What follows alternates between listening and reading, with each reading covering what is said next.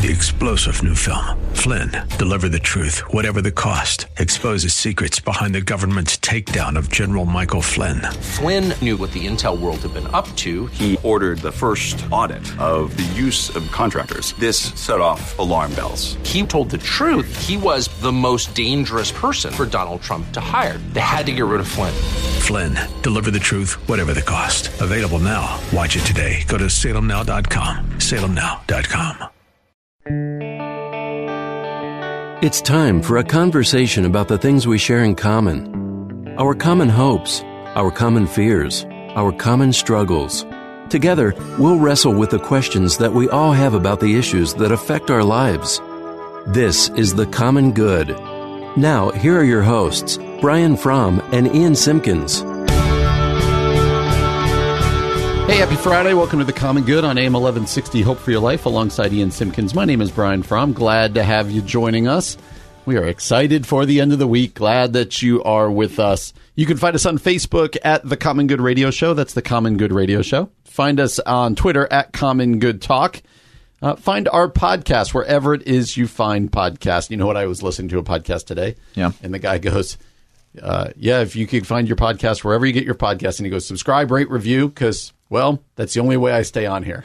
Wow. oh, it is important. Oh my goodness. Well, and the other thing that we don't often talk about is if they uh, leave a review on Facebook, that also helps us. Oh, do you know how? How Russians read it. exactly? We want to make sure Cambridge Analytica gets all the information about our show. no, I don't know how it helps. No, of course not. yeah, we here's here's our message to you guys. We don't know how any of this helps. We just know that it helps. So go ahead, subscribe, rate, review. Thanks for listening to the podcast. Go ahead and follow us on Facebook and leave us a review there as well. We're glad to have you joining us on this Friday afternoon. Uh, hope that you're looking forward uh, to a good weekend. Now, you've uh, there's a guy that's pretty well known in the uh, in the Christian world by the name of John Perkins. You said you've actually met John Perkins. Uh right? huh. Yeah, yeah. He's uh, he's been pretty involved with Judson University. Oh, we actually right? at Community did a, a really great. Um, we had a series called Conversations, and uh, one of the conversations that Dave had was with uh, John Perkins. So, yeah, he's uh, he showed up in a couple of different areas of my journey. I was going to say I was I was ready for the for the CCC one. I, I didn't realize the Judson one, but so they, they wrote an article about him, uh, and there's several fascinating things. This is it, Religion News. Uh, several fascinating things about John Perkins that I just want to highlight because I think he's still having an impact at the age of I believe 90, at almost 90. Which can we just pause and say, like, do you picture yourself still speaking on a stage at 90? Oh, I'm not entirely sure I'm going to make it to forty. That was just, dark. yeah, I'm just trying to be realistic. what if we're still doing the show when you're 40? We're gonna throw the biggest party on that day. You love parties. I'll be nervous the day before. Like, uh oh. You think you're nervous? try, and, You're nervous. try and be in my shoes. We're gonna have another fill-in co-host in the other room just waiting. That's dark right there for a Friday. For a Friday. If it was a Monday, it'd be totally acceptable. this article about John Perkins starts this way. When longtime reconciliation advocate John Perkins took the stage at a conference of multi ethnic church leaders, they gave him a standing ovation and kept standing as he counseled him. So hmm. think about that. They gave him a standing ovation, and then while he talked, they just stood. Hmm. And he said this at the age of almost 90, Perkins, a civil rights act, act, activist, I'm sorry, advocate for the poor, and worker for inclusivity in evangelical churches. Uh, he was at the Mosaix conference, uh, and he told the people attending in early November that he's quote almost finished with his work, but that there is still more ahead for him. I hope to get to the age of ninety and be like, hey, there's still more ahead of me. Like Yeah. there's still more to go. But here's his line that he said. He said this. You will find me in the so called white church. You will find me in the so called black church.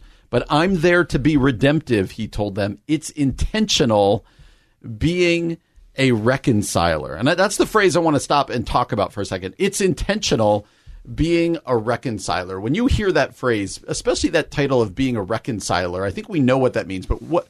How do you think a person that is de- described that way? How would you describe that person? Okay, so I'm a little rusty on my Greek and Hebrew. I'm a lot rusty. yeah, and by a lot, I mean I don't ever think I knew it. But um, I think part of the root of the word reconciliation is it has like a, a kissing cousin with the idea of like setting a bone back in place to heal. I did not know this. I think I could be way. I really shouldn't just be doing guesswork on a radio show. That's like it. terrible theology. But if I recall, I think it. I think it has some similar imagery to a bone is broken, and part of the work of reconciliation uh, is like re replacing it together so that it can heal. And I think Oh, that that's cool. for me has always been like a helpful sort of word picture and trying to understand what it what it means to actually be a reconciler. Yep, yep. And so he obviously is very much in the stream of racial reconciliation and trying to bridge that gap in the evangelical world, even at the age of 90. And he's got so much history uh, in, in the work that he has done. But let's ask this question. You just kind of defined what it is to be a reconciler. Uh, he says it's intentional. You have to be intentional.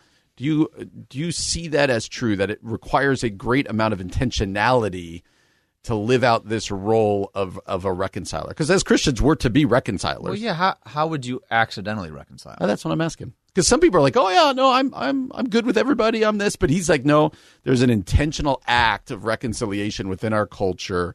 And like he speaks of himself, even after all these years of being intentional. Yeah, I, I don't I don't think there is such a thing as an accidental reconciler. I think it's um it's kind of part and parcel with this idea that a peacemaker is not the same thing as a peacekeeper.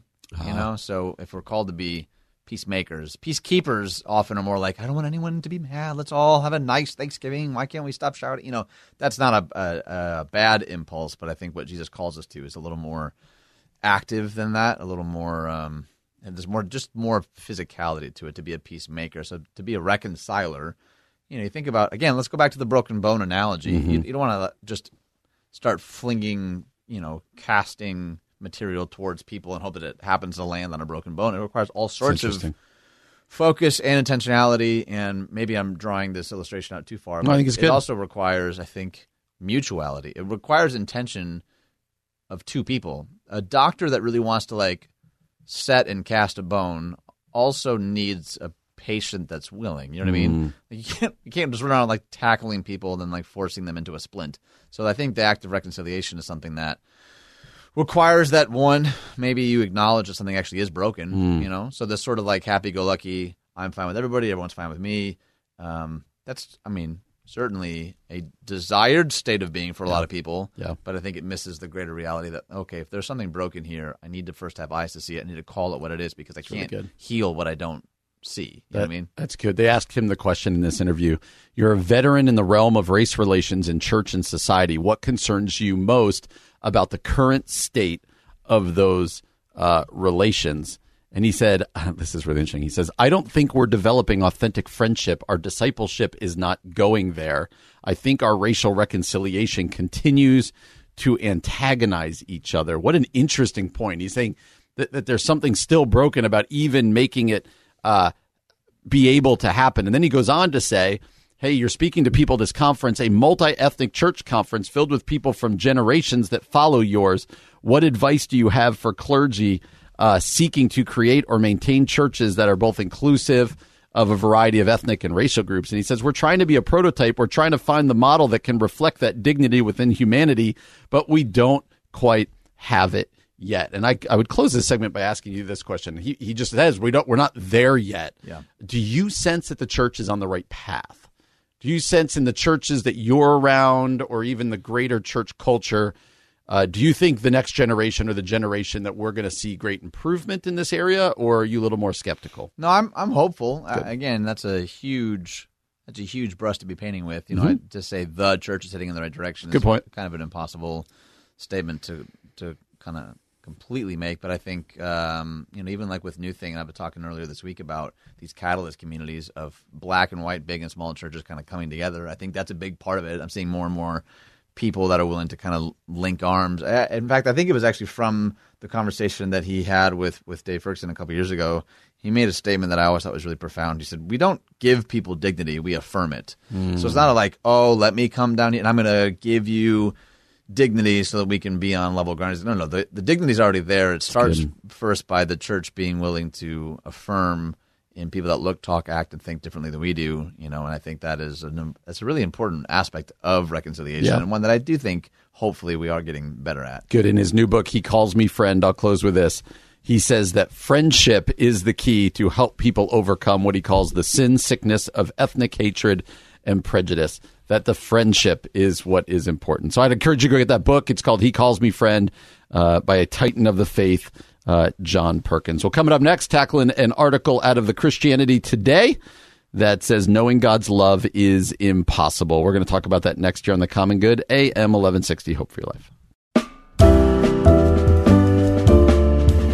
Welcome back to the Common Good, AM 1160, Hope for Your Life, alongside Ian Simpkins. My name is Brian Fromm. We're grateful to have you joining us on this Friday afternoon. You can find us on Facebook at the Common Good Radio Show. That's the Common Good Radio Show. Twitter at Common Good Talk Podcast. Wherever it is you get your podcasts, go ahead, subscribe, rate, and review. Grateful uh, for those of you who do this. I don't know why I ask you this question every week, but uh, weekend plans? Weekend plans? Why do you ask me that every week? Anything fun? Where are you preaching this week? No, let's get let's get behind the question. What what is really? I love the weekend. So I'm, I'm always hopeful. You got something big going on. I'm going to a football game at my alma mater on Saturday with my Oh, son. Playoffs. It's going to be fun. Uh, my wife has like two or three markets, so I am. Can you explain this, Mark? You said it a couple. I know what she's doing, but Yeah. like, is she? What is she selling? Selling for? Is this? Are we allowed to talk advertising? For my for my wife, absolutely. There you go. She uh, she's making these handcrafted earrings. She's also making some bags and T-shirts now as well. Uh, and ten percent of all the proceeds go to support uh, women in her mother's homeless ministry. wow. So it's awesome because if I could just brag a little bit, Do we- it. We, did a whole hour with her while, while you remember. were gone, Yep, but yep. her. It's really cool because it's not just like raising random dollars to send to a random ministry. Mm-hmm. These are actual women that we get to like know and do life with because they're a part of her mother's ministry. Wow. So one, the craftsmanship is insane. Like she's just a really talented artist. Two, it's going to support this like really great awesome. cause that has all sorts of meaning. If, you know, if you remember, her mom started the ministry yep. after she lost her son, so it's like a deeply kind of family type uh, passion. And uh, there's just a lot of really cool people in our city and surrounding areas that are hosting markets and different events. And Wow. we're partnering with uh, my friend Shannon opened a market or opened a, a store in Aurora called Wickwood House. So she's going to start carrying some of uh, my wife's earrings. That's really And, cool. uh, so it's yeah, it's Does been your really neat. wife herself make all of the stuff? all of them by hand. Yep, Wow. yep, That's crazy. yep. She's like making, sanding, and cooking them in our oven and piecing it all together. It's all like from her brain. This is. I find this fascinating. I don't know if other people do. So one pair of earrings takes how long Oh, for your gosh. wife to make? I don't. I don't know how she doesn't like in batches, but Okay, there's a lot of okay. like. See, I clearly don't have the terminology. A lot of like s- swirly colors, and some of them have glitter on them, and some of them have like leather Two guys straps. talking about this. Like I, I literally, I look at it and I go, I don't know how you made this color combination happen. Like it doesn't That's wild. compute for me at all. So I know that it takes a long time. I know that much. It's but and she's really, really meticulous about That's it. awesome. Well, now that we've given it this much time, what's the website again? Oh, commonmissionwomen.com. And you can hear stories and you can go to the shop and a bunch of other stuff. Well, there you go. I'm glad we got that plug out there. Highly recommend you check it out. It's amazing. Uh, Christianity Today, an article came out uh, entitled "This: Knowing God's Love is Impossible." So when I saw this, I was like, "Oh, this is interesting." So let me read some of it to you. Uh, the author writes, "Knowing God is maybe the most central thing in the Christian life, also possibly the hardest." The other day, I was talking to a student, he writes, relatively new to a life of discipleship, who confided just how frustrating it is that he's taking so much time to grow. He lamented how much he struggles to trust God when others seem to do so with ease. As I struggled to think of how to encourage him, I remembered one of the most curious prayer requests in all of Scripture found in Paul's letter to the Ephesians, which I had just been working through. Towards the end of chapter 3, Paul asks, Out of his glorious riches, may God strengthen you with power through his Spirit uh, in your inner being, so that Christ may dwell in your hearts through faith. And I pray that you, being rooted and established in love, may have power, together with all God's holy people, to grasp how wide, how long, and high and deep is the love of Christ, and to know this love and surpasses knowledge, that you may be filled to the measure of all the fullness of God. That's Ephesians three sixteen and 9 through 19. And he writes, We're tempted to glance over this uh, and think, okay, great. Paul prays that they understand God's love. Typical Paul prayer. What's the big deal? But he says, I was stopped short, though, when I realized Paul is asking that they be strengthened, that they have, quote, power to be able to know this love that surpasses all knowledge. Let me pause there for a sec.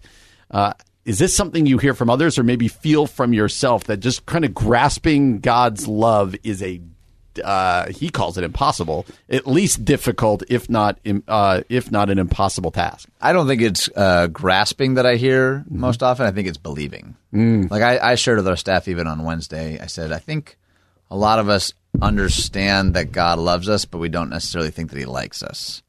I think wow. I think flesh that, that, out a little bit. I really think that plagues particularly church workers more than anything. Like we mm-hmm. get the we understand Jesus on the cross, but we don't necessarily get Jesus as or maybe even God as loving father. Like I think mm. that like we sometimes feel like unwanted guests in God's house party or uh. that he's really annoyed that we still haven't figured this thing out or we're still struggling in this area of sin or whatever. Like the love, the big cosmic, I get to go to heaven love. We like, yeah, yeah, I get that. But I think yeah. at our base level, a lot of us just aren't convinced that he likes us very much. Mm. Think about what would the results of that be and how we view God. I mean, that's oh yeah, constant really per, constant performance. Yeah, you always have to be earning some kind of favor or affection from God. He's like a he's like a uh, you know disenfranchised father that you mm. know hmm. you're always having to try to like please or perform, and you never really know where you stand, and that yeah. can lead to all sorts of either burnout or lethargy. I think yeah. if you're always yeah. sort of obsessed with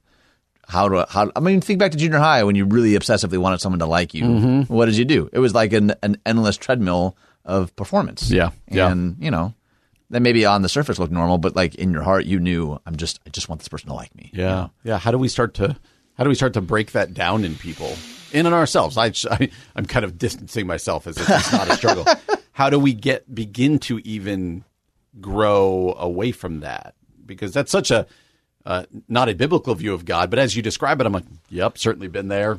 Yeah. Certainly, that's a struggle. There are a couple of suggestions I would maybe give that maybe don't seem all that groundbreaking. But one, reading about God's delight of us, like really going after passages where that's crystal clear. Two, this is kind of a nerdy answer, but I think the more that we really understand justification by grace, yeah. Um, so like justification, I don't know that we've ever really talked about this, is different than forgiveness because a forgiven person can still go and sin and be guilty again. It's yeah. more than being pardoned, right? Because a pardoned criminal still has a record.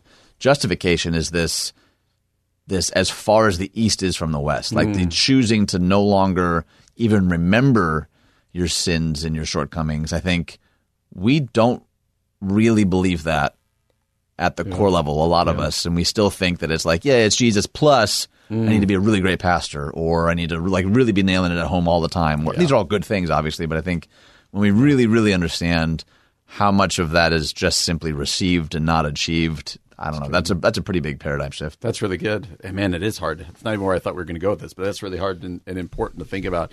Uh, the author here, I think Derek Rickshaw, Rickshaw says. Uh, I just butchered his name, but you can look it up. He said, "I hope my student gets encouragement from Paul's prayer and these." He says, first, it clarifies that inevitably strengthening takes time.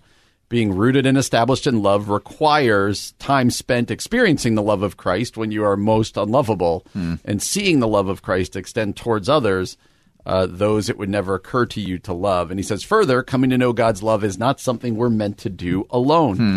That Paul teaches.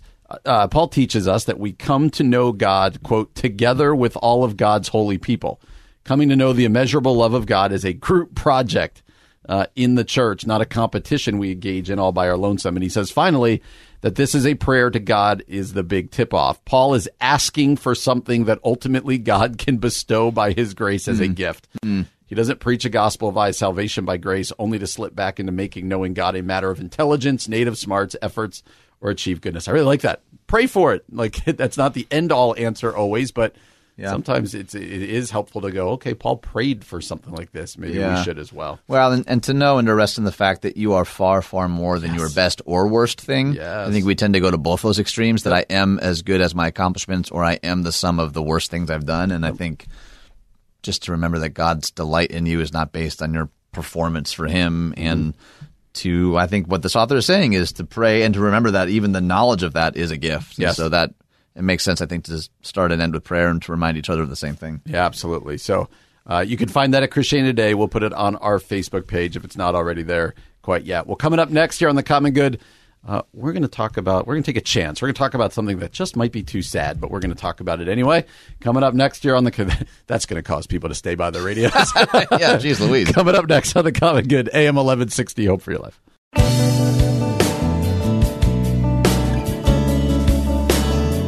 Welcome back to the Common Good, AM 1160, Hope for Your Life, alongside Ian Simpkins. My name is Brian Fromm. Glad to have you joining us on this Friday afternoon. Hope you got big plans for the weekend. Uh, maybe your plans are listening to old podcasts of ours. If so, you can find our podcast mm. wherever it is you get your podcast. Go ahead and subscribe, rate, review. Well, I teased before the break that this story had, could go sideways on us, just being really sad. But I think it there was so much about it as I was reading it and watching the video uh, Tim Tebow, we all, I'm sure the vast majority does are, know who Tim Tebow is. So, former Heisman Trophy winner, NFL player, uh, speaker, uh, all sorts of stuff. Avid kneeler. Avid kneeler, mm-hmm. yes, kind of my white whale to get on the show. Remember, you and I were naming them a year ago. Do people like to be called whales? The white whale. It's uh, it's literary. It's literary. Yeah, there are a lot of things that are literary that could still be insulting. If I knew that I was your white whale to meet, I'd be like, yeah, cool. I like that. I'm good with it. well, I know that you would like that. uh, uh, anyway, Tim Tebow. This is all. This was at a couple different places, but I'm looking at it on the website for the Today Show, and it says uh, it's from Instagram that Tim Tebow posts a heartbreaking video saying goodbye to his dog Bronco. He called it quote one of the toughest goodbyes he's ever had to say. So he's had this dog for uh, ten years or eleven years. Uh, and the dog, like happens, you know, if you've ever had a dog, had to be put down because uh, uh, the dog was sick. Uh, and T- Tebow talked about his love of the dog before on several occasions, referred to Bronco as his son in at least one t- one tweet, and uh, it's a heartbreaking video, mm. and, and, that's why I don't want to just zoom in on the video here. But he used an opportunity of kind of his heartbreak to kind of post some stuff that I think a lot of us uh, resonate with. And um, I want to get at this question. I'll tell my story, but I want to get at this question as to why uh, are we so drawn to the to to our pets? Okay, it's kind of a strange question, but uh, my wife and I we've had dogs through the years, and we had to put one down like two years ago. Hmm. Um, and I love this dog to death. And when it came time, when she was clearly sick, and the vet was like, "There's nothing we can do." Um, I remember we went to the vet and we were both a basket case. Really? And I had to leave. I was like, I can't be here. I can't stay. And she's mm. like, she had to stay for the whole thing. And I was like, okay. And uh, I remember being like, this is this is really uh, difficult. You ever had to go through anything like that? Well, it's funny because um, you know I always had cats growing up, and cats just sort of ride off into the sunset. They do. Like it, very different. You just sort of look around. You're like, whatever happened to Peanut? Yeah, we had two cats mm. growing up, and it was that way. I think he rode out west. I think he was picturing like with a cowboy hat and a tumbleweed rolling past. Like you don't have to. So I do. I mean, uh, admittedly and a little embarrassingly, I, I remember in high school hearing friends talk about having yep. to put down a dog and mm-hmm. how heartbreaking it was. And I remember in my head thinking, "Is it really that big of a deal?" Like being pretty internally unsympathetic. Yep. And then uh, like my first second year of college, we had to we had to put down our dog, and uh, I remember like legitimately calling up friends from high school, apologizing oh, no for not having been more sympathetic or more aware of like just how difficult that was. That was really hard on our family too. Yeah, it's just so you're you're reminded of how much you you love these pets, and so. Uh, we now have another dog just like our last one, and I love this dog to death. And mm uh, here's what I want to tackle because it even feels maybe maybe it's not more. Maybe you just notice it on things like Facebook and Twitter and Instagram, but it feels like people are even more drawn and like more hmm. connected mm. with their dogs, uh, particularly. And I guess I would love to ask this question: Why do you think? What is it about dogs that we love so much that almost uh, people treat them as their babies, or they which is a uh, grinds my gears of yours, isn't it? It, when they put him in the stroller. That was a grinds my. Good point. That was a grinds my gears. Uh, what is it? Do you think? Uh, because then I want to spin it and go. Uh, what is it about the human existence? What is it that all of us as humans, or most of us, are searching for that maybe pets, specifically dogs, uh, no pun intended, seem to scratch that itch. Like they seem to get there for us. Yeah, and this obviously isn't every dog, but I think that there is something about sort of this unconditional loyalty and affection, and uh, to even a laughable degree, sometimes Mm-hmm. dogs. It doesn't matter. You've even mentioned on the show, like sometimes I, have. think my dog is more excited I'm home than anyone in my family. Like Yep. Not sometimes. most most of the time. Yes. all the time. Who knows? So yeah, there's something about like our need to, and I don't know if this is true for everybody. I just oh shoot, I'm going to forget the actual name of the book. There's a new Harrison Ford movie coming out based on a novel. Harrison Ford still making movies. Oh my gosh, yes. All right. I- you need to talk again so I can Google this because it's about Okay. the journey of this uh, this old man and his dog. What is the book? All right, Gosh. Google it. Well, I'll, share my story. I love. We've got a little uh, uh, Bichon Shih Tzu uh, mix. Uh, her name is Pippa, and the thing that I love about this dog is that this dog, like you just said, it is like the greatest part of her day when we walk in the door, hmm. and to be greeted that way is unreal. And also, wherever you sit, she will find you, and she will sit on your lap and lay on her back and go scratch my belly, hmm. and. There have been so many times, and I used to feel like this, especially when our kids were little, where like whether you had a good day or a bad day, this person was there or this dog was there to just uh, love you unconditionally, whether you preached a great sermon or mm-hmm. You know you're making budget at your office or you're whatever else. I think that starts to get at why we love dogs so much. Like my dog and I, we don't ever get in arguments. she annoys me sometimes, but she never looks up at me and like I'm mad at you. You probably annoy her sometimes. Cats do that. Yo, cats constantly. You're always putting a cat out. How dare you? All right, did you find it? I did, yeah. So the it's called uh, the Call of the Wild. I don't know if you ever read the book. The book I did read the book. Yeah. by uh, Jack London, right? I think. Oh, good call. is that right? I believe you're right. Okay, so go watch the trailer, The Call of the Wild, Harrison Ford. Like the first 10 seconds or so, I was like, oh, this looks a little hokey. And then by 30 seconds in, I'm just weeping on the couch. Like it is there. At the trailer. But kind of to your point, I'm also an avid lover of trailers. We've discussed this before, haven't we? you bet an avid lover of dogs. You no had trailers. I like it. love I like it. trailers. No, but you'll. Wa- I mean, it's amazing because even just in the short, you know, two minute window, Yep. it kind of touches on some of what you're getting at. There's an innate, oh yes, unconditional loyalty, companionship in a really lonely, isolated world. This dog gets me, or this, you know, and of course we know it like a cognitive level. The dog doesn't actually, Yep. get you. Right? Like Just I- wants to have its belly rubbed. some comedian I heard talking. He's like, "Oh, my dog loves me," and he's like, "Yeah, your dog would also love like a bag of sticks with your shirt on it." So, the- and that's he's partially right there. But there's something yeah. about just like you're saying, just the simplistic. Yeah. Well, we don't have arguments. We don't have discussions. We're just together. just you know, together. I think So- that's human. Let's let's make this a lot deeper and ask this Oh, no. question.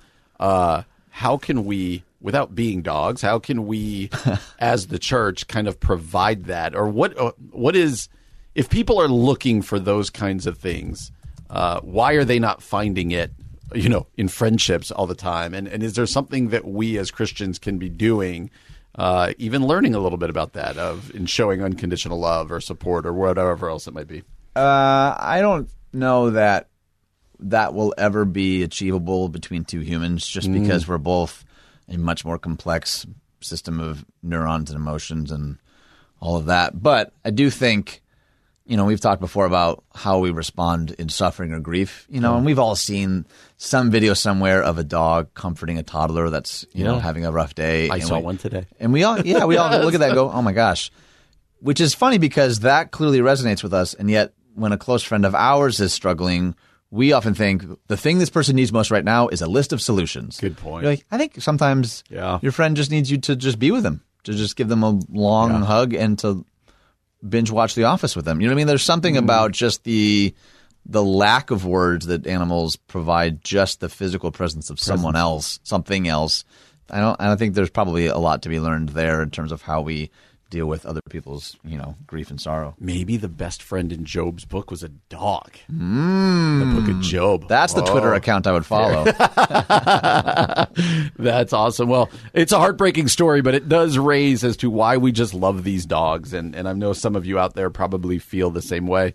And uh, I think you make some good points about how we can love on each other uh, in, in some of the same ways. So, coming up next, Gospel Coalition writes about a book of the Bible being underrated. And I had some thoughts. What do we think are the underrated books of the Bible? Coming up next on The Common Good, AM 1160. Hope for your life.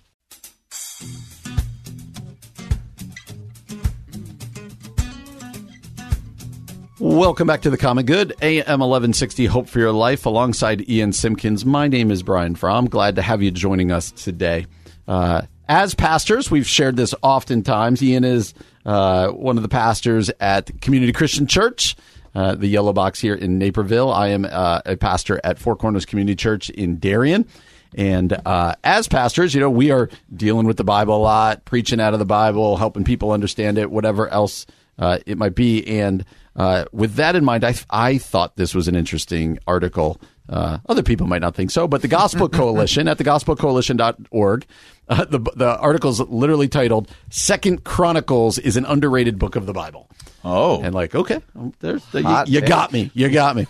And it goes on to say, uh, th- but oh, I don't want to talk about that article as much as I want to talk about the premise that there are books of the Bible that a lot of us probably are very familiar with. Yeah. And there are books of the Bible that we probably kind of skip over. So, what are the ones we're familiar with, right? The Gospels or Acts. and what are the Gospels, Brian? Uh, they are. Um, uh, no, I'm just kidding. Matthew, Mark, Luke, and John. And uh, there's even some Old Testament books that we're probably more familiar with than others.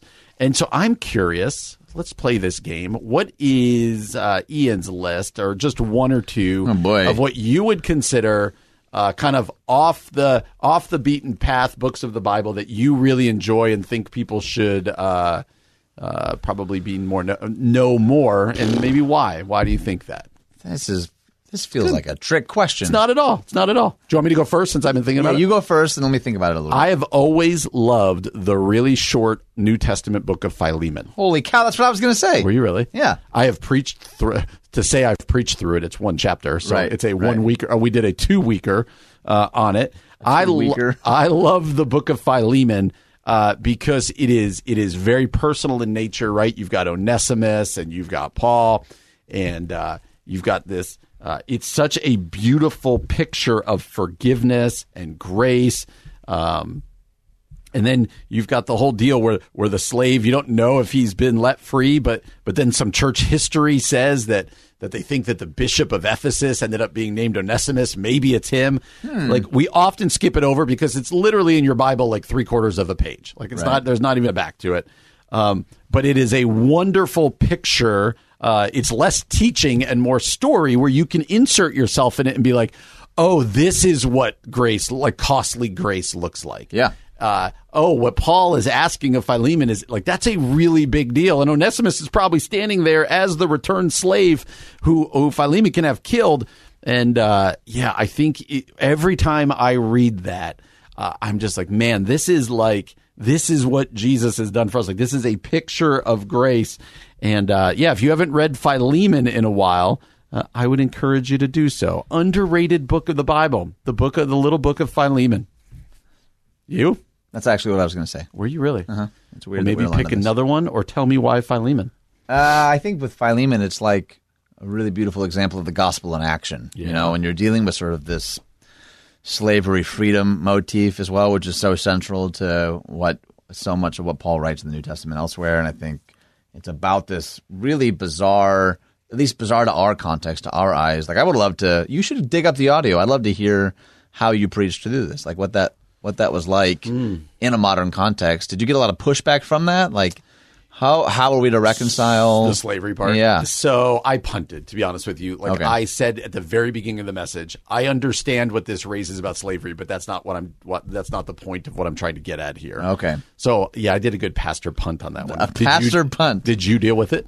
I've never preached it. Oh, really? Yeah. Okay. Yeah, I mean, it honestly is a book about you know with slave a slave owner and a Right. returned slave, and uh, so it does raise it up. I the time that I preached the two weeks of it, I just said we're not even going to wrestle with that, and I'm sure people were like, ah, you just kind of got scared. Are you guessing that, or no, I people did not hear tell that, but I'm sure I would have heard that. What about let's pick Old Testament books? What would be an Old Testament book that you would tell somebody, hey, you probably haven't uh, spent much time in this one? Uh, I'm trying to think this off the top of my head too. Uh, love the book of Nehemiah. Mm. I preached through the book of Nehemiah. A lot of this, maybe it's not this way for you, but for me, it's uh, not only ones that I've read and loved, but ones that I've preached through. Like, oh, I didn't expect that. Uh, but uh, years ago when we first started the church, I preached through the book of Nehemiah, and it's also very narrative driven. And uh, yeah, it would make for a great movie. I really enjoyed it. And it was weird because when we preached through it, there's so much history to it. And I, I should do this again because it's been like literally eight years since I preached through Nehemiah, and I'm, I'm forgetting some of the history of it. But uh, I do remember people, you know, when you're preaching like a series or a message, and you could just tell people are like excited to hear it Yeah. versus not excited to hear it. You probably don't get the not excited to hear it. Oh, I get that on occasion. Um, but the whole book of Nehemiah, I remember having the sense of like people want to hear what's next in the story. Oh, they, really? They're ready. They're ready. And I remember often people going because we had a lot of people who were very young in their faith who had never really they weren't familiar with a book like Nehemiah, and I can remember the feedback being like, "I've never read this book. I've never heard this before." Hmm. Going, okay, all right, we're doing something here, and being able to tie Nehemiah into the story, but then also being able to point to the New Testament and to Jesus. Uh, I really enjoyed preaching uh, through the book of Nehemiah. Right, you've got to have an Old Testament one, no? Underrated book. Underrated. I, I could go New Testament too if you want. No, I, I'll I'll play this game. Um, I remember a few summers ago. A few summers ago. This was like seven summers ago. That's Um, a few. When we're older now, that's a few. That's right. We did uh, twelve weeks in the prophets. Uh, maybe it's twelve weeks. The twelve minor prophets. Maybe that's what we did. Hosea. I really loved. Uh, That's a crazy story. it's a crazy story, and it's such a unique perspective, particularly in the prophetic tradition, to be something that the prophet himself is experiencing and living through. It's Yes. this like first person, and it's such a. If you've never read through Hosea, like I think find some other people to read it with would Yeah, be it's helpful. so hard. It's it really is difficult, but it the the motif and the and the themes underneath it, and the way that it is so like visceral and guttural and and messy and it doesn't wrap up like a nice Hallmark movie, but communicates some really deep, profound truths about God and his pursuit of his people. And I don't know, I remember really preparing to teach that for the first time, thinking, I wish I would have read this decades ago. Like Yeah. it just, and maybe it was just the spot in my life, but it was certainly one of those. Like I can't think of the last time I heard someone preach on Hosea, Funny. and it just was a, a really powerful moment for me. it's funny you bring that up. Uh, Dave Schubert, who who's moved to Tennessee, but he was uh, the guy I started the church with, the other pastor in Oh, we don't speak of him anymore. the name that shall not be spoken. How dare he leave me? Uh, he preached. I was a year or two ago through the book of like uh, one or two weeks in Hosea, and I just happened. It was one of those where you know, oftentimes when you're the main preacher, when you don't, when the other guy only preaches when you're not there, right? But but I was there and just listening and just eating it up. And I remember having Really? the exact same thought you did, going. I've never really spent much time in Hosea. Like Yeah, I've never right. really uh, done this. Uh, so maybe somebody's out there here. Finish this off with this question. Uh, somebody's out there going, "Yeah, I really want to read the book of Hosea, but I'm intimidated. I don't even know how to start." Like it's a you already said, read it with other people, or maybe Philemon or something. Yeah. What are some resources you'd encourage somebody? Is commentaries? Is it just community? Is it go find a good book, or just tear into it? I always point people to the Bible Project. You know, they have these really brilliant summaries of every book of the Bible. I also encourage people to read. I mean, these aren't technically um, translations, but more paraphrases. So a lot of these more challenging books and chapters, you know, read it, you know, in the Message or good. the Voice. If you go to BibleGateway.com, you can get, you know, literally dozens of different translations and paraphrases. And that, for me, I'll often read them in various different um, formats just to kind of help. Like, what? Okay, how, I can't understand what's going on here. Yeah. Reading it in a in a different uh, in a different way is at least for me helpful, and that's not always the most scholarly approach necessarily. And Eugene Peterson would agree about Yep. the message was not meant to be a translation, but sometimes reading through those like whole narrative arcs through a different uh, a different reading other than like the King's English can Yeah. be the King's English. that can be that can be helpful. Even that's how we will speak in heaven one day. Obviously. Uh, we would love to hear from you. What are some underrated books of the Bible that you enjoy going to, that when you've read them, uh, you've really enjoyed? Well, coming up next, we are going to go into your lane. We're going to talk about something that makes your brain eat itself, and another article that says this is vital for your brain's health. We're going to talk about both of those coming up next here on the Common Good AM 1160. Hope for your life.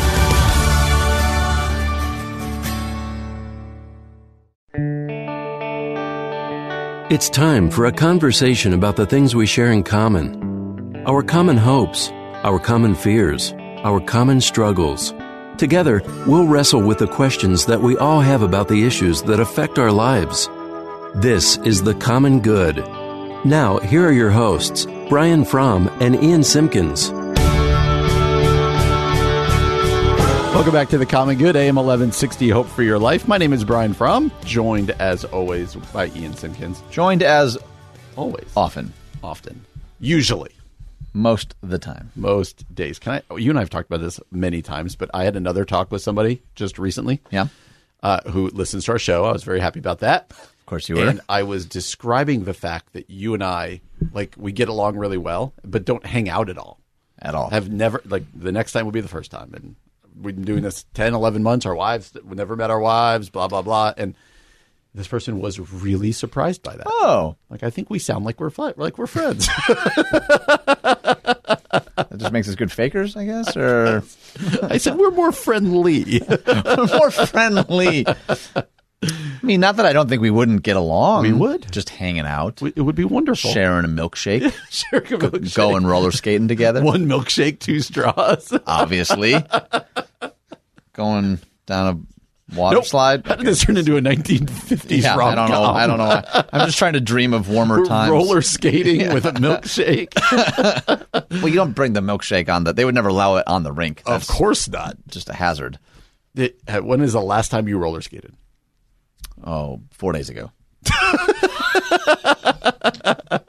Got my knee high socks on, playing some Wu Tang R- roller skating that was the thing like in college we would do like late night skates they were called and it would in be like college. yes the wheaton would like rent out like at like midnight you'd rent out this is this is what we did at wheaton and they were called late night skates and it might be like 70s night so everyone would kind of dress up and it was like this is going to sound weird to say it's a ton of fun Uh, I do remember, though. I think I might have even shared this before. This is not at all what we were supposed to talk about. We'll get there. Um, I, we did a couple skate. No, it was a it was an event. It was like fourth or fifth grade. There was a girl I had a crush on. okay that I thought also liked me, Hmm. and I like went to go get some snacks and came back, and she was couple skating with somebody else, and I like skated to the bathroom, and uh, they're playing. Oh gosh. Bryan Adams, don't tell me it's not worth crying for. No. and I it seriously was like out of a movie, and I was like, out of robin hood right is the robin hood song "Is that from That Robin Hood yes uh, anyway with Kevin Costner?" I, uh, yeah No, yeah you can tell me it's not worth yeah yeah yeah that song was in Robin Hood. It's fr- you remember the old MTV video? MTV video it was only Robin Hood stuff. That was like the song from that movie. But I'm gonna go look ahead. that up. So you were cr- you don't believe me? I am. I will be willing to bet a large sum of money that, that Wow. was from Robin Hood. That's a large sum of pastor money. Not right, I assume that. that's much. eleven dollars. Oh, the song's everything I do. Sorry, I didn't even get the. yeah, I can sing it right now for you if you want. But Yeah, I would you please? No, it's gonna make you cry because of fourth, fifth grade couple skate here. Well, that's a good point. I appreciate that. oh, so you did you did it cause you to cry in the bathroom there? I don't want to talk about this anymore. I actually do. This is good. Me crying. You're sick, Brian. Actually, the funny thing is, I think the first high school dance I went to, that was like the big song. Oh, really? I believe so. That's funny. Oh, yeah, because that you're a few older than That I am. would yeah, fit. That's right. How awkward me in like freshman or sophomore year. That was not a good. Was, You were awkward. yeah, that was no good. That Can't even picture it. Just look over here. Try not to. Uh, so uh, we could tell when the articles are ones that you have found. This one's at bigthink.com. Bigthink.com. Don't And- patronize me. When I saw the title, I was like, I have to read that one. The title is this A lack of sleep makes your brain eat itself, new research suggests. A new study suggests chronic sleep deprivation causes overactivity in the brain's self cleaning mechanism. Did you even know the brain had a self cleaning mechanism? Oh, of course I did, Brian. Mm-hmm. I read bigthink.com. leading to the destruction of healthy cells. So let me just read the first paragraph, see if we can follow any of this. Weird shape shifting glial cells are your brain's caretakers. They're the first responders in the event of a head injury, and having colonized every nook and cranny of the place while you were still in the womb, they're your cranial custodians. This sounds like a Disney movie. Uh, these tentacled helpers clear out the junk and are vital to keeping your brain smoothly humming along. But now a new study has discovered something startling about them.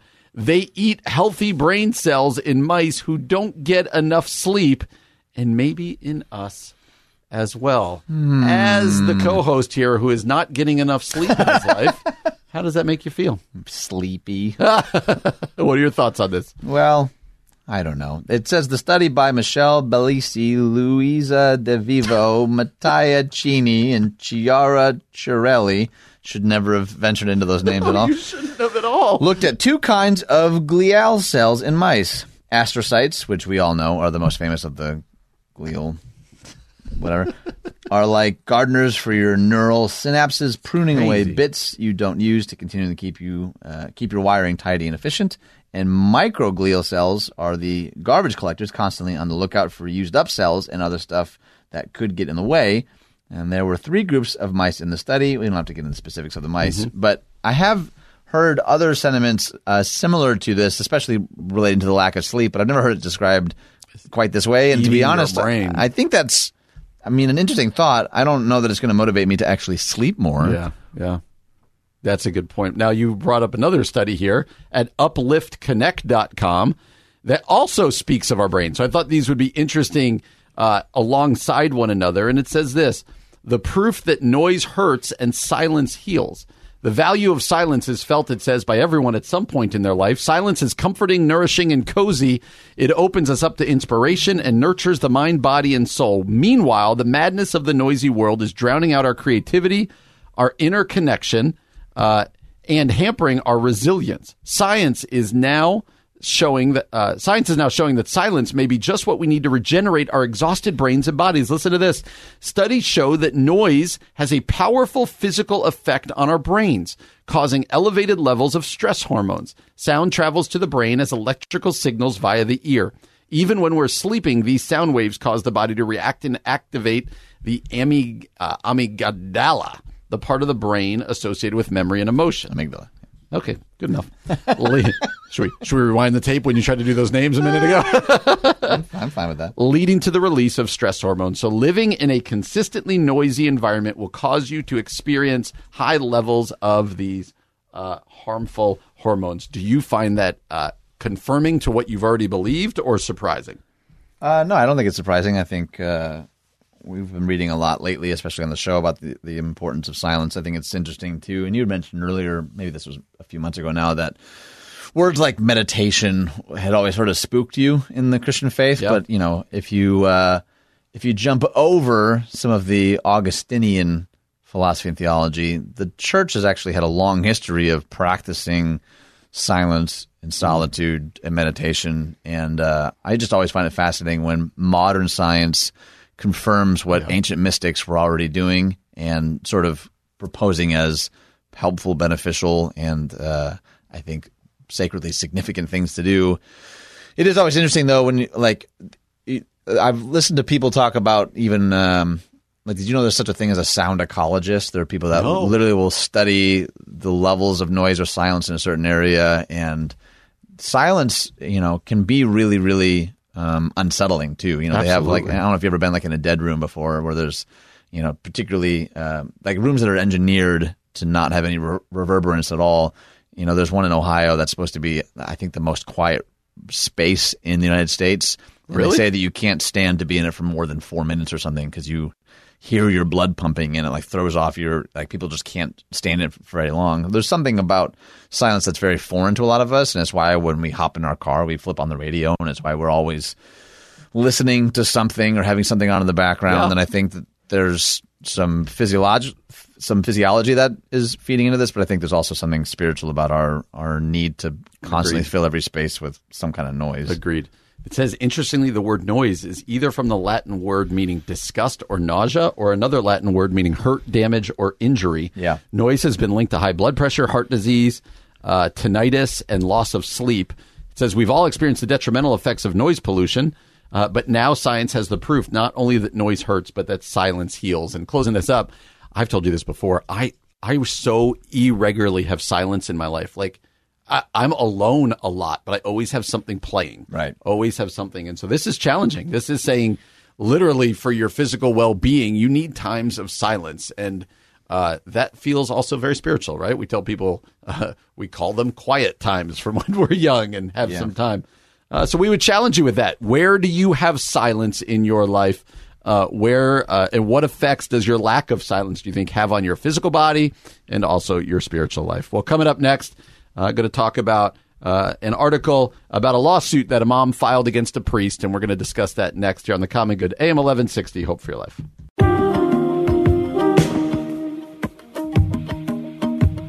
Welcome back to the Common Good, AM 1160, Hope for Your Life. Alongside Ian Simpkins, my name is Brian Fromm. Hope you're heading home on this Friday afternoon and uh, looking forward to a great weekend. You can find us on Facebook at the Common Good Radio Show. That's the Common Good Radio Show. On Twitter at Common Good Talk. Find us online at 1160hope.com. And you can find our podcast wherever it is you get your podcast. Go ahead, subscribe, rate, review and uh, we are grateful for those of you who are doing that. Well, before we talk about this story that I referenced a bit earlier, let me tell you about a new client of ours called My Pillow, because I have an exclusive offer for our listeners just in time for the holidays. If you buy a set of Giza cotton sheets from My Pillow, you'll get the second set free, two for one. Not only that, but you'll get free shipping. If you add anything else to your order, like my pillows, mattress toppers, towels, anything, those items will ship free as well. And common good listeners can get deep discounts on all my pillow products, but you have to use the promo code WYLL. In fact, uh, my wife recently and, and I recently both got my pillows and also some of the towels. They are wonderful. So all products have a 60 day money back guarantee and a 10 year warranty. So go to mypillow.com, click on the radio listener specials box, and get two sets of Giza cotton sheets for the price of one, plus free shipping on your entire order. That's mypillow.com. Click the radio specials box and enter promo code WYLL or call 1 800 489 0201. That is mypillow.com, promo code WYLL.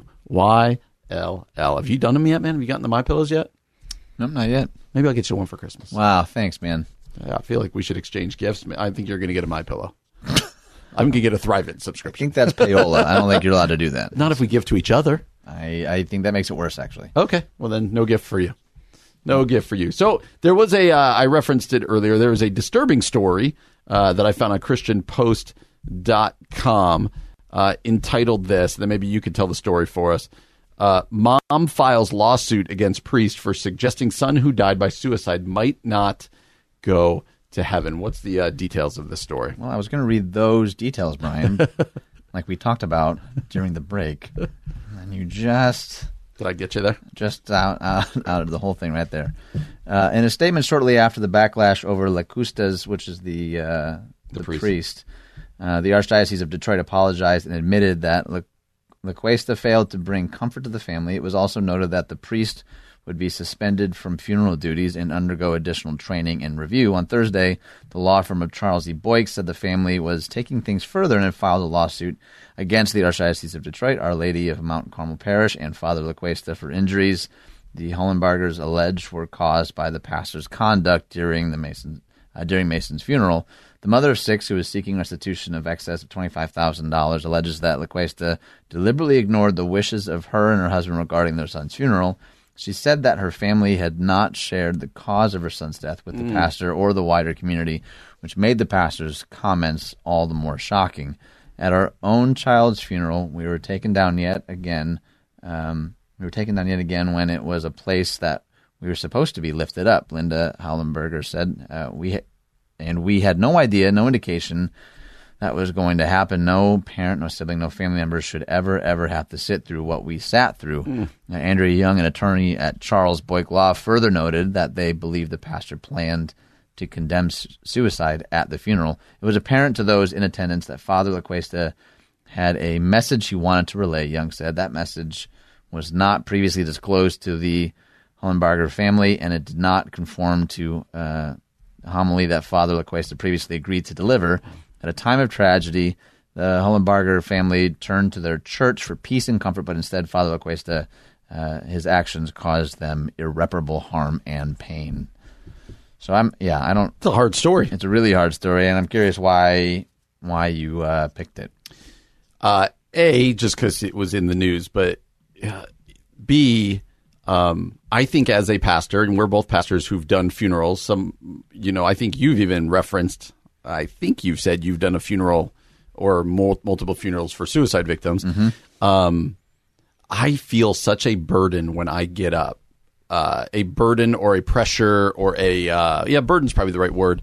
Uh, to no matter what, be comforting, be comforting to the family, and I, I, I guess I'm.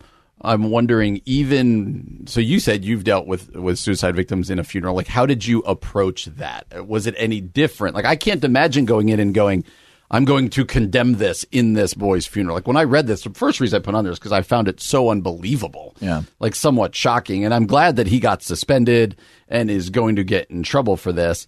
Um, albeit like the bad theology, in my opinion of it, uh, just the time and the place. How is it that you, in your past, have approached a funeral, whether it be uh, believer, non-believer, uh, tragedy? Well, there's always a tragedy, a sudden death versus you know a sickness. Like, how do you go into um, officiating a funeral? I mean, it's different with every person, every family, and I think remembering that that every every situation is unique, every family grieves differently. You know, I'll, I'll often talk about the three reasons that we gather are to grieve, to comfort, but also to celebrate.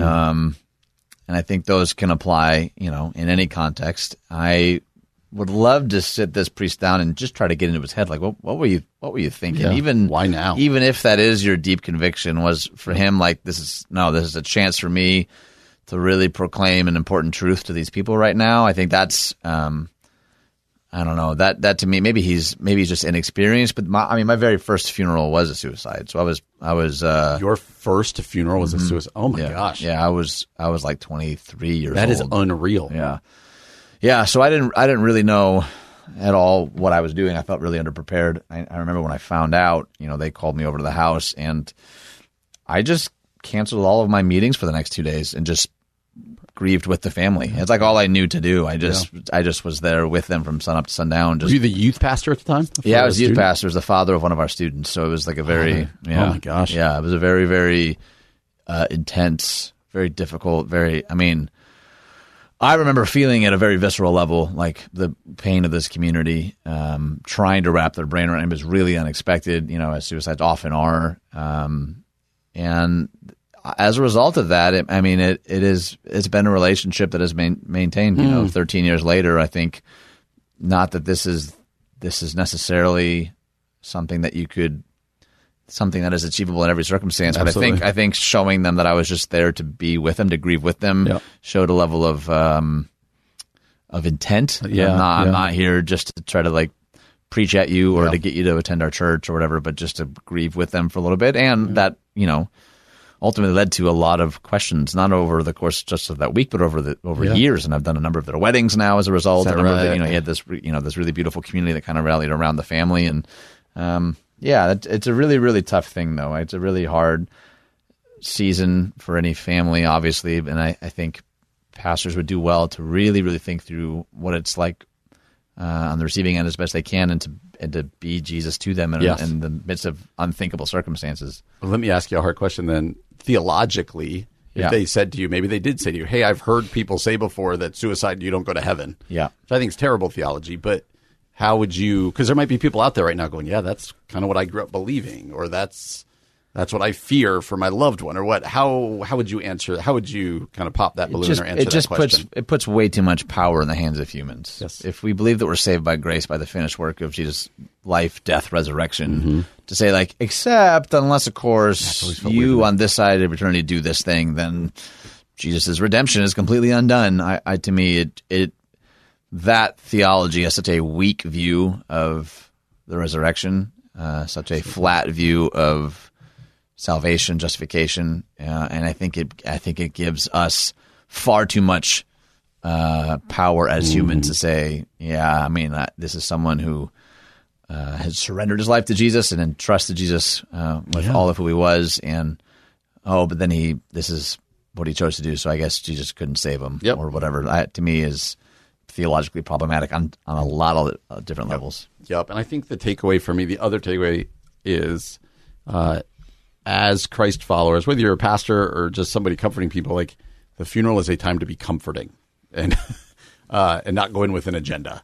And uh, it is uh, they are hard things to do, but I've we've talked about this before. I find funerals to be also deeply holy and privileges to be a part of. Um, and so praying for this family, and also uh, hopefully we can learn a lesson from a hard story about, uh, you know, what's it look like to be compassionate in people's hardest times. Well, coming up next uh, at Religion News, uh, talking about uh, churches using their land for affordable housing. A really interesting story coming up next on the Common Good AM 1160. Hope for your life. Welcome back to the Common Good AM 1160 Hope for Your Life with Ian Simpkins. My name is Brian Fromm. Uh, glad to have you with us today. You can find us on Facebook at the Common Good Radio Show. There you'll find anything that we've been talking about today, whether it be an article, uh, other things that we'd love for you to weigh in on. Also, uh, especially Ian tends to post stuff on there uh, during the week that you won't even hear on the show. Sometimes funny things, sometimes deeper things. Uh, yeah, and sometimes at very weird times of the night. I don't think those are me. Weird times of the night. Like I sometimes I'll see certain things. I'm like, oh, you're up with your kid. I'm up. I was like, might as well post to the Facebook. Might as well go with it right now. Uh, so we'd love to have you on Facebook with us or on Twitter at Common Good Talk. You can find our podcast wherever it is you get your podcast. Go ahead and subscribe, rate, and review. Going to jump into the story at Religion News uh, about some things that faith congregations in California are doing to respond to the state's housing crisis. But before we do that, you've got something for us. I do have something for all of us. All of us. So uh, we had Go Promoters on the show. uh, I think it was last week, and they're starting this thing. They've already started this thing called Go Underground. So Go Promoters is a uh, Chicagoland Christian music promoter, and you know many of these shows. I mean, it's they've had you know for King and Country and Francesca Battistelli and big, massive shows, and they're often in schools and churches. But they really have a heart to reach people who maybe would never show up to like a CCM Christian artist Yeah. at, a, at a church. So, um, Christian metal band Disciple is coming to Q Bar in Glendale Heights on December 6th on their Love Letter Kill Shot tour. They'll be sharing their faith throughout the concert, and you can have an opportunity to talk about your faith and your hope in Jesus afterwards. AM 1160 hmm. and Go Underground is offering a special challenge for AM 1160 listeners to invite a friend to come with you for free.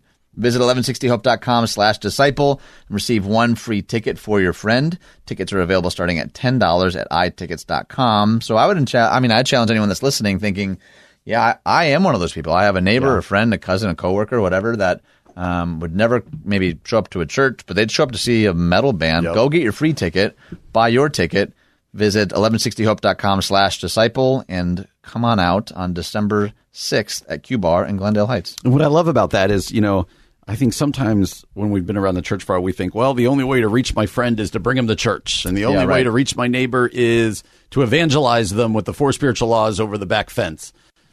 Go for it if that's what's going to work. But like this is like, okay, let's uh let's go about this another way. It's a cool thing. A really cool thing. Agreed. And uh, you said this is a band that you enjoy that I've never heard of. So that's they're, great. re- they're really, really legitimately That's good. an amazing band. That's awesome. Well, uh, reference a story at Religion News.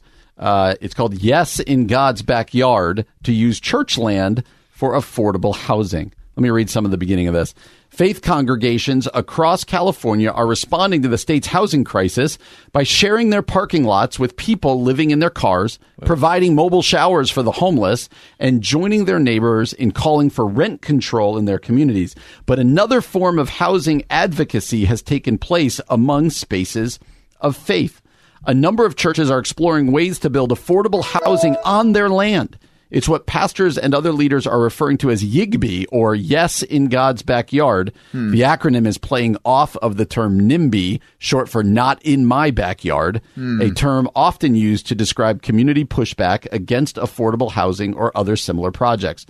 Jesus very clearly tells us to keep our eyes open to those who are in need, said Clairemont Lutheran Church pastor uh, Jonathan Doolittle. California is home to the 10 least affordable major markets in the nation and is near the top in cost burdened households. Hmm. Second among homeowners and fourth among renters, according to a January 2019 report. The median home price in California is $549,000, and the median rent is $2,800 a month. About four years ago, Clairemont Lutheran Church members in San Diego decided they needed to go to do something about the housing crisis. And so they became part of an interfaith shelter network in which congregations open their spaces for a certain length of time to house families in crisis. During this time, churches host families for two weeks while they get back on their feet. The families rotate to other churches in the network, but once the cycle runs out, they have nowhere to go.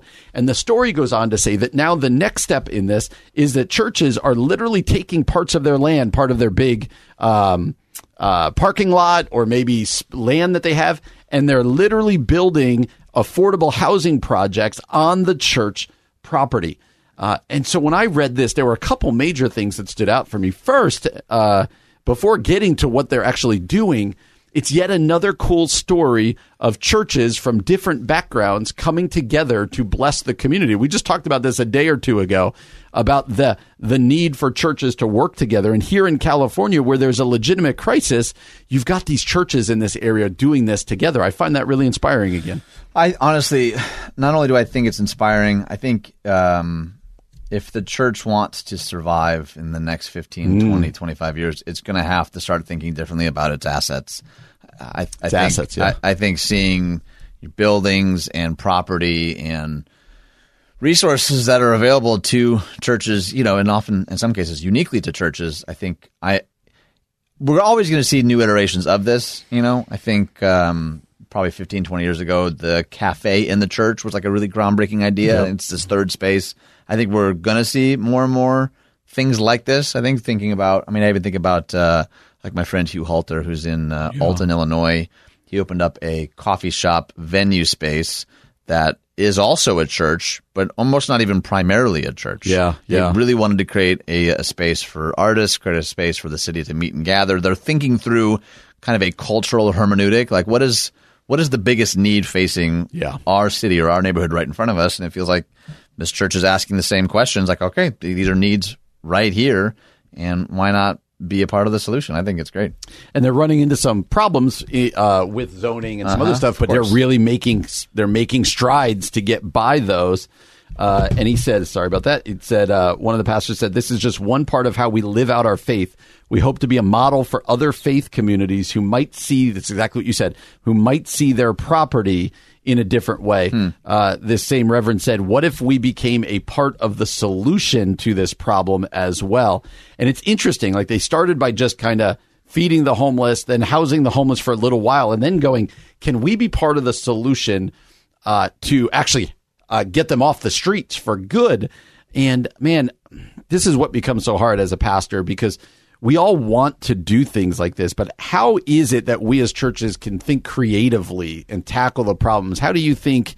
Like, how does that work for you, or maybe your guys' church? Like, is it we see a problem and we brainstorm what can we do, or it's kind kind of bubbles up from the passions of people? How do people out there even start thinking in these ways? Do you think? Uh, there's a couple of things I would say. I think there are principles that apply corporately that are more obvious to us individually. So when I talk to anyone who I think is doing good creative work, they always talk about space and margin to even brainstorm in the first place. So if you're, you know, if you're running ragged from 7 a.m. to 7 p.m. every single day, you're probably not going to have a great set of lenses to really observe and or think creatively about solutions. So that's a big part of it, creating actual intentional space to see the world, to see the problems kind of in your world and to creatively brainstorm solutions. The second thing that I think community does really well is uh, is making sure it's kind of the Jim Collins, right? Having the right people on the right seat on the right bus. So, you know, for us, we have Community 412, which oversees like our compassion and justice efforts. So I'll get emails quite frequently like, hey, I'm interested in exploring this or talking about that. We have a whole team dedicated to that. Now, I know not, you know, every church um, can necessarily manage that. But even at Poplar Creek, you know, we had created an organizational pie chart, and there was a particular wedge that was overseeing those types of efforts hmm. and had the support of we called them ministry directors, and they had elders that were sort of their go-to support person. But when those emails or notes or suggestions would come through, we at least had a point of contact for someone who like understands what's kind of in our power you know, in terms of money. Yeah. And then also what are things we've tried in the past or what are other, you know, someone that's just sort of living in that space, Yeah. uh, I think is really important. That's a good point. I think you- that whole thing about margin is really good. Like, do we even have the space in our churches and in our lives to be creative, to even then even have those conversations because I do think as churches uh, and as just Christ followers, we want to make a difference in our community. Like they said here in this article, we want to be part of the solution. Uh, the question is, how do we do that? And I would say also, like you said, see what's bubbling up within your congregation, see what's going on in your specific community, uh, and kind of run down those trails. So, really inspiring article. Take a look at it. Some of these churches kind of making a difference out in California in the midst of the housing crisis. Well, coming up next, we're going to end the show the way we end every show with some interweb insanity. That is next up here on the Common Good, AM 1160. Hope for your life. Here's some weird stuff we found on the internet. Here's some more weird stuff we found on the web. That music can only mean one thing. It is the end of the show. Interweb Insanity, where we read the articles written by, uh, not written by, found by our producers. It would be fun if they were written That would by. be awesome. What if we find that out later? Like, hey, by the way, we made all those up. then. uh, hey, but before we get into interweb insanity, let me tell you about the Chicago Leadership Prayer Breakfast. Did you know since 1964, the Chicago Leadership Prayer Breakfast has brought together leaders of all faiths from the business, government, and nonprofit worlds. So you could join over 600 Chicago leaders in prayer with AM 1160. Uh, breakfast chairs Marty Ozinga and his brother Paul Ozinga, and hear from keynote speaker Dr. Dr. Nicholas Pierce, associate pastor at Apostolic Faith Church at the Chicago Hilton on December 6th at 7:30 a.m. Tickets for the 2019 Chicago Leadership Prayer Breakfast uh, by the Chicago Sunday Evening Club are $100 or $1,000 for a table, and they're available at Eventbrite or at csec.org. That's csec. Uh, dot org. And as we jump into these kickers, we always reference Keith Conrad. We forgot to mention, uh, congratulations, Keith Conrad and uh, Misty Callahan, Callahan, right? Mm-hmm. For their engagement. Uh, that is an inner office engagement here at Salem, and we are very excited. Very excited. Way to go, Keith! An inner office engagement.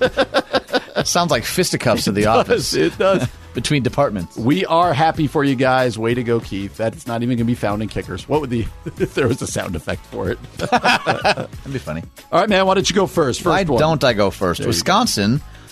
Man arrested on suspicion of OWI fake plates made from beer case. Wow. The, Chip- the Chippewa Falls Police Department made a fourth offense drunken driving arrest Monday and found fake plates on the suspect's vehicle, according to Chippewa Falls PD Facebook post. Why do they put it on Facebook?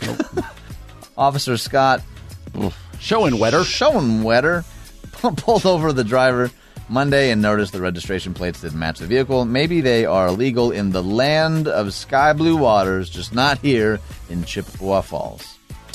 Have you been drinking? Am I drunk? That one's shown up a lot. That was that felt very Wisconsin-y too. That's That was true. good. Next one, Venezuela. Uh, America's uh, nothing. Woman caught stealing eight pairs of jeans by wearing them all at once. Oh, that's impressive. A woman has allegedly been caught stealing multiple pairs of jeans from a clothing store. She was filmed removing her loot one layer at a time after putting them all on at the same time to try and hoodwink the security guards. Writes The- this. I love hoodwink. Good use of hoodwink. The unnamed woman stands in a bathroom as she takes off pair after pair after pair until she gets down uh, to her knickers. As she removes the clothes, a man filming can be heard counting them as she leaves them around her ankles. In total, she had eight pairs of jeans on. It is believed that the woman was filmed in a bathroom in Venezuela, although the exact location is not known. Could I be wearing any more clothes? That was a good Friends one. hasn't been on in a long time. Yeah, that's true. That's, a good one. All right, California. Child shatters glass at California Zoo bear exhibit after hitting it with a rock, causing $67,000 in damages. Bad idea. What kind of glass is that? Visitors in the Oakland Zoo in California might be hesitant to visit the grizzly bears because of the visibly cracked glass at the exhibit, but officials said Tuesday that the animals aren't at risk of getting out. Don't they have to say that? Yeah, right, of course. Can you imagine the press release be like, they are definitely Watch getting out out? for a bear over by the Dippin' Dots. come on out for ice cream Sunday. uh, Oakland Zoo spokeswoman Erin Harrison confirmed on Tuesday that the glass was shattered, shockingly, after a child repeatedly hit it with a rock. Who's watching this child? Or how strong is this child? Yeah, the child is now a bodybuilder. While the image of an eight foot, nine hundred pound bear behind a broken glass might stop some people from visiting the exhibit, Harrison said it was only the laminate layer that was shattered. Sure, she says the bulletproof strength glass at the enclosure where four grizzly bears live is made of six separate panes each of which is one inch thick. I tried to get an interview with him, but they said, nope, you can't do that. He's a live bear. He will literally rip your face off. Is that Anchorman? Oh, next one's out of Alaska. I think that was cruise ship leaves couple behind in Alaska after woman gets sick. Oh no! A Toronto couple said they had to take four connecting flights back home after their cruise ship decided to leave an Alaskan port without them on board. Abdul Ghafoor and Catherine Sue decided to take an Alaskan cruise to celebrate their wedding anniversary. But four days into the trip, uh, Sue got sick and was treated by medical staff on board the ship. They gave her oxygen and put an IV in her hand and said they would give her something to reduce her fever. Sue was kept overnight for observation in the ship's medical area, and the next day, the ship's doctor felt she should go to a hospital at the next port in Juneau. I asked the doctor, Can I stay on the ship? And they said, No, to be safe, we should send you to the hospital. The couple said that once they got off the ship, they were taken to Bartlett Regional Hospital where tests were done. Sue said she started to feel better, and when the pair tried to go back on the ship, they were told they would not be allowed. They ended up needing to take connecting flights that cost them more to more than three thousand dollars to get back to Toronto. I'll never let go. I promise. Do you think anybody was like, "Do you know where they went?" Anyone? Do you know? Do you know where they went? No. Do you think she's going to sue them? Oh, oh boy! we go. All right, we should just end this. Last one for you. England robbery suspect apparently tried to use pair of glasses to trick police. You have to see this picture. This picture is really uncomfortable. A robbery suspect in England thought he could evade authorities with a new look, a pair of glasses. I mean, it worked for Clark Kent, right? Yeah. David Springthorpe, 30, was wanted for allegedly shoplifting and violating a court order when he recently came into contact with a police officer in South Normanton. A short chase ensued, and he was detained, authorities said. Springthorpe, a white man with blue eyes, brown hair, wide ears, and a notable neck tattoo, tried to disguise himself by wearing a pair of black rimmed glasses. That, the Alfreton police wrote on Facebook Tuesday, was not quite cunning enough to outsmart the team. Look, up in the sky. It's a bird. It's a plane. Superman. nice. You you I uh, kind a little of prophetic two, days, there. two days in a row I've called That it. was well done. Well Thanks. done. Hey, it's been a good day. We hope you have a great weekend and join us again on Monday from 4 to 6. For Ian Simpkins, my name is Brian Fromm. You've been listening to The Common Good, AM 1160, Hope for Your Life.